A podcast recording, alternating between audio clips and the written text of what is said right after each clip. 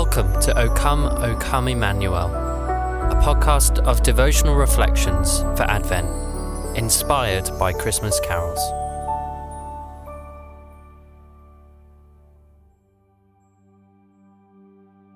In this episode, we focus on See Amid the Winter's Snow, with a thought from Captain Callum McKenna and music arranged by Sam Davidson. As we prepare to welcome Jesus into our world, let's make space for him to dwell in our hearts. Carols have, undoubtedly, propagated myths about the Christmas story, which sometimes contradict the biblical version of events. A little donkey, mythical creature. The three kings, fictional detail. A silent night with a little baby who no crying he makes. The writer of that particular carol hasn't quite grasped the reality of the biblical narrative nor of parenting a newborn baby. This myth busting is before we even get chance to talk about the weather. While See Amid the Winter's Snow imagines a snow laden nativity scene, the chances of the first Christmas being white are somewhat slim. While snow is not unheard of in the Middle Eastern hills, the seasonal work of the shepherds, who the second verse claims leave their sheep on lowly mountain steep, mean that the first Christmas was probably more likely to have taken place in the spring. But what if this carol isn't really talking about the weather? Perhaps Edward Caswall, in writing this carol, isn't describing meteorological conditions, but the spiritual climate of the world in which the Christ child is born the cold, sludgy, slushy depths of winter. There's a scene in C.S. Lewis's The Lion, the Witch, and the Wardrobe where Mr. Tumnus laments that the state of Narnia is always winter, but never Christmas. Without Christmas, winter is just dark.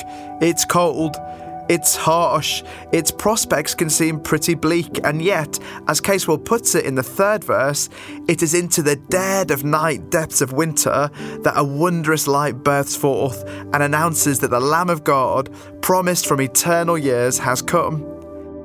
It's a contrast that the writer of 1 John picks up when they describe how, into a world which is sinful and fragile, God showed his love amongst us by sending his one and only Son into the world that we might live through him. This idea is at the heart of Caswall's carol that the sacred infant, all divine, in tender love, leaves behind the warmth of heaven's highest bliss and steps down into such a world as this. God enters into the reality of the world as it is not a picture perfect, airbrushed Christmas card scene, but a world which can be wintry, difficult, and harsh. It's a myth to think that Christ is only born in cosy and sanitized environments, but rather he comes into the darkness of winter's depth. This really is a happy dawn for us too, as we discover the possibility of a Saviour who is born in the winter seasons of our own lives, bringing hope even amid doom.